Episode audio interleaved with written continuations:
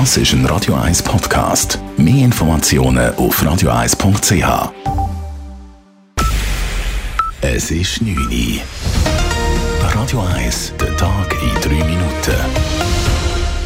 Mit dem Adrian Sutter. Die Zürcher Gesundheitsdirektion rechnet mit einer riesigen Dunkelziffer bei den Omikron-Ansteckungen. Schweizweit wie auch im Kanton Zürich steigen die Corona-Fallzahlen rapide. Heute lag die Zahl der Neuinfektionen im Kanton Zürich bereits bei rund 6.500 registrierten Fällen. Die Dunkelziffer liege vermutlich aber deutlich höher, sagt Peter Indra, Leiter der Zürcher Gesundheitsdirektion vor den Medien. Epidemiologen schätzen im Moment, dass Dunkelziffer ein Faktor 2 bis 4 ist. Was würde, wenn man die Dunkelziffer mitrechnet, Grössenordnung 20.000 bis 30.000 Fälle im Moment pro Tag haben. Die Auswirkungen sehen wir natürlich vor allem an den Ausfällen in der allgemeinen Bevölkerung. In den Zürcher Spitälern sei die Lage derweil stabil. Insbesondere auf den Intensivstationen führe die Omikron-Variante aktuell nicht zu einer erhöhten Auslastung, so Indra weiter. Dennoch bleibe die Belastung für die Mitarbeitenden hoch. Hinzu kommen Corona-bedingte Personalausfälle, die in den Spitälern kantonsweit derzeit zwischen 1 bis 2 Prozent liegen. In der Schweiz wurden innerhalb der letzten 24 Stunden dem Bundesamt für Gesundheit 39.807 neue Coronavirus-Ansteckungen gemeldet. Dies geht aus den heute veröffentlichten Angaben des BAG hervor.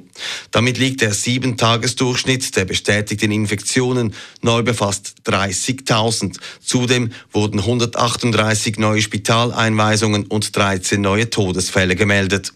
Die Positivitätsrate im 7-Tage-Schnitt liegt aktuell aktuell bei knapp 39 Prozent. Das heißt, von 100 Tests waren im Schnitt rund 39 positiv. Der emeritierte Papst Benedikt soll bei Missbrauchsfällen im Erzbistum München weggesehen haben. Heute wurde ein Gutachten zum sexuellen Missbrauch im Bistum in München veröffentlicht. Benedikt habe als damaliger Münchner Erzbischof Josef Ratzinger in vier Fällen nichts gegen die des Missbrauchs beschuldigten Kleriker unternommen, teilten die Gutachter mit. In zwei der Fällen sei es um Kleriker gegangen, denen mehrere begangene und auch von staatlichen Gerichten attestierte Missbrauchsstaaten vorzuwerfen seien. In einer Stellungnahme bestritt Benedikt demnach seine Verantwortung. Die Gutachter halten dies aber nicht für glaubwürdig. Nach zweijähriger Zwangspause soll das Sechserläuten in diesem Jahr wieder stattfinden.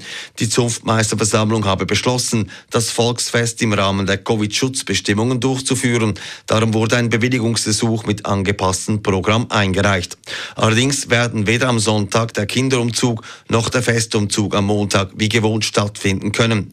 Der Auftritt des Gastkantons Uri auf dem Lindenhof sowie die Bögverbrennung auf dem Sechserleutenplatz am Montag, 25. April, sollen aber wie gewohnt und mit Zuschauern stattfinden. Radio 1 Wetter.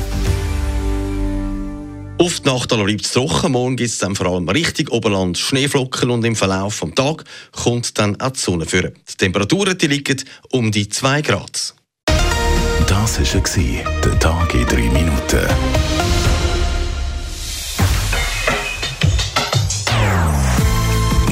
Non-Stop Music auf Radio 1. Die besten Songs von allen Zeiten. Non-Stop. Radio 1.